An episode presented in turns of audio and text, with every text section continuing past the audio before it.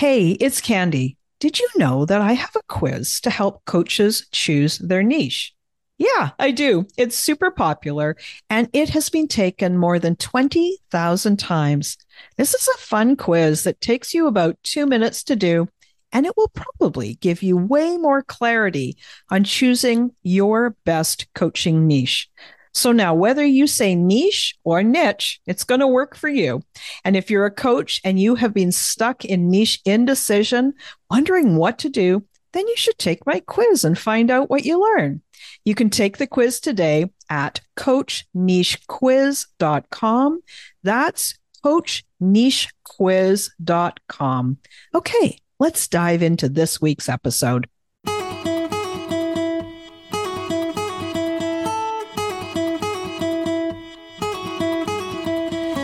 Welcome to She Coaches Coaches. I'm your host, Candy Motzek, and I'm going to help you find the clarity, confidence, and courage to become the coach that you are meant to be. If you're a new coach, or if you've always wanted to be a life coach, then this is the place for you. We're going to talk all about mindset and strategies and how to, because step by step only works when you have the clarity, courage, and confidence to take action. Let's get started. Hey there, amazing listener. It is your coach and guide, Candy Motzek, the host of She Coaches Coaches. Welcome. I am so glad you're here. This show is more than three years old. And whether you're one of our OGs or you're just finding us for the first time, I want to welcome you to She Coaches Coaches. As I was writing my newest batch of episodes, I had a look through the hundreds of episodes we've already released. Yeah, I could hardly believe it. Hundreds of episodes. And I figured that even though I'm always inspired with new ideas to share with you, there is huge value in many of the concepts we've already covered. So today is a special treat. We're going to dive into the archives to bring back a gem, a timeless episode that is packed with wisdom and strategies that you can put into action today. This is an episode that resonated deeply within the community. And as we're dusting off those virtual shelves, we're not just looking at the past. You may have heard it when it was new, but if you're anything like me, you're always evolving, always growing. So consider how much you've grown in the past years or even months. That means even if you listen to it before, you're going to unlock a new perspective. You're going to learn something new because you are hearing it with different ears. The lessons are evergreen, and the strategies shared are the stepping stones to many of the success stories that you can achieve. So, buckle up for a nostalgia infused, value packed episode. Whether you heard it when it was a fresh release or you're uncovering it for the first time, get ready to get inspired and to take your coaching journey to new heights. Okay, let's dive in. Hey, friends, how are you? I'm so glad you're here and welcome to my world. Today, we're talking about the motivational triad. This is a theory that was originally put forward by Dr. Douglas J. Lisle and Dr. Alan Goldhamer. I think it was done in 2007. But before we dive in, I wanted to share a little something you probably don't know about me because, well, why not, right? You're here listening, and I think it's a good time for us to get to know each other just a little bit better. You know how this works. Coach goes first. So here goes. I am a huge introvert. Like, this is an introvert with a capital I in bold font size 26 and italics. And I know that might seem kind of strange because here I am. I come and I speak to you each and every week. And you might have seen me on social media, or maybe you've seen one of my videos, but you know, none of that matters because being an introvert isn't about being shy or outgoing. It's neither of those things. It's about how we recharge our batteries. I love people and I love my clients and I love coaching. And I still need quiet time to recharge after lots of conversation. I usually recharge either by going to bed early or walking my dog Tofino out in the farmlands around my house. Plus, I've got a morning routine where I meditate, journal, I do a combination of EFT tapping and visualization before my day even starts. I'm an early riser. I'm up usually around 5 or 5:15 to get all that stuff in, and I love it. Now, I'm curious to know more about you too. You've heard a little bit about me, and over the next few weeks I'll share bits and pieces so you can get to know me a bit better. Now, tell me about you. You can always DM me at Candy Motzek or click through to the episode notes and leave a comment on this post. I would love to hear from you. So, now on to today's topic the motivational triad. Like I said, it's a concept that was created, I think it was back in about 2007, but I like it. I learned it and I share it with all of my clients. And because it's so helpful, I'm sharing it with you too. Of course, I use this for myself. You guys know that I never share anything with you unless I've used it myself. And I think that it's a really useful tool to help you out. I especially use it when I'm procrastinating about that next level of growth, or if I'm getting ready to work on a project and I'm a little bit nervous. I've never done anything like that before. And this is one of the ways that it reminds me what's going on so that I can come back and move forward anyway. So, what is this? This thing called the motivational triad? Well, it's a theory that says we have three preferred methods of doing things. It's a triad. So that means there's three parts, right? As humans, we, number one, seek pleasure in the moment. Number two, avoid pain and discomfort. And number three, conserve energy. So, number one, seek pleasure in the moment. This is about immediate gratification. It's like that's why we choose junk food that's laced with sugar and salt versus the long term satisfaction and vitality that comes with healthy eating. Number two, avoid pain and discomfort. Pain and discomfort signals that something is wrong. And we want to stop or avoid this at all costs, right? So consider that maybe you want to avoid burning yourself on a campfire, but what about the discomfort of learning something new for the first time? Number three, conserve energy. We always want to take the easy path. Do what's easy. Push the easy button.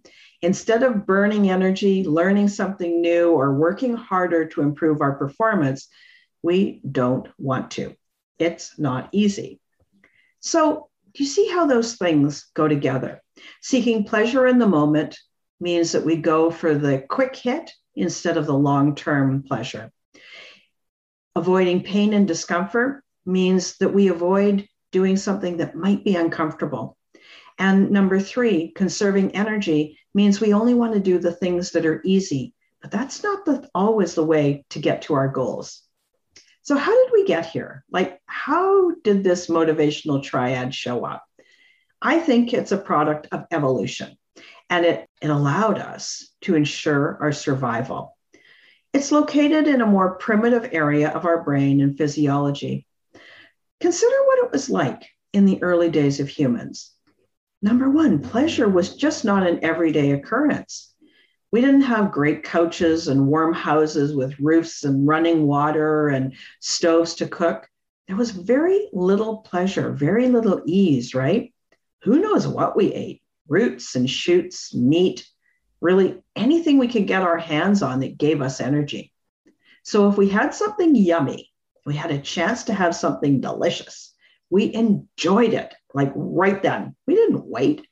We enjoyed anything we could in that moment because it was probably going to be gone super soon.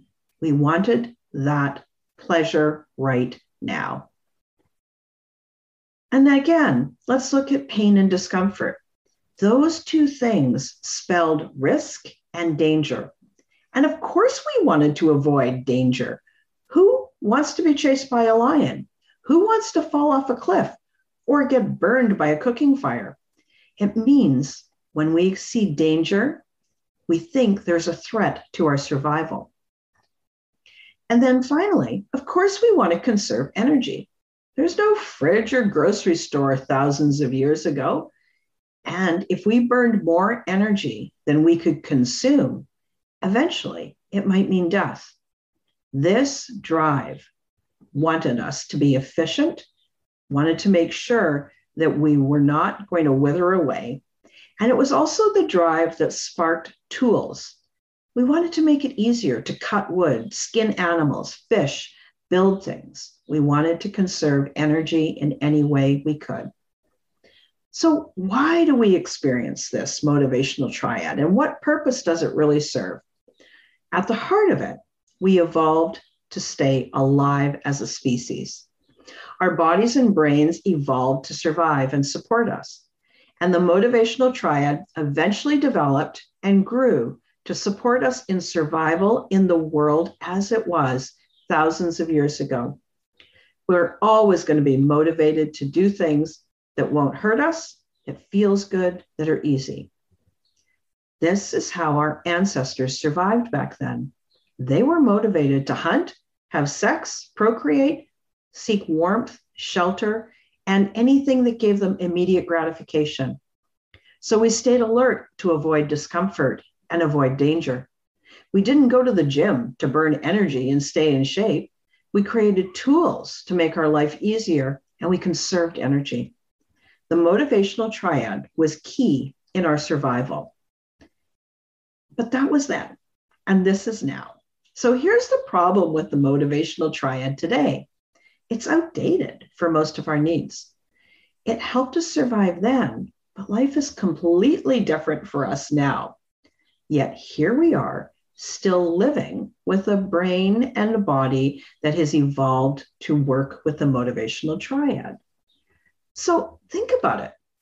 If we only ever satisfied our need for immediate pro- pleasure, we'd never exercise. We'd eat all the packaged, unhealthy, high fructose sugar foods just because they taste good. We'd sit on the couch and watch Netflix because it's easy, doesn't take any energy, and is fun. We'd buy anything we want when we want it. Who cares if your credit cards get maxed out? We'd never go to school. We'd never get a promotion. We never want to learn anything because all of that takes energy and it might be uncomfortable. We might not do well the first time around. We might have a few bumps along the way. That's discomfort. We would rarely try a new experience or grow to reach a goal because it's never going to be easy or fun every moment, and it takes energy. Do you see what I mean? Most of our areas of growth, anytime we're learning something new or striving to reach a goal, are directly in conflict with that motivational triad. So, is it any wonder your motivation drops when you're midway through a project or you've run into some hurdles? It's hard and it feels uncomfortable. Doesn't it make sense now? You decide to lose weight, and yet that smell of grease and salt is so tempting. You know that smell as you drive by the fast food restaurant and you can smell that grease and salt of the french fries as it tempts you. The potential for that quick and easy pleasure is hard to resist. So, what do you do? How do you take back control and challenge the triad?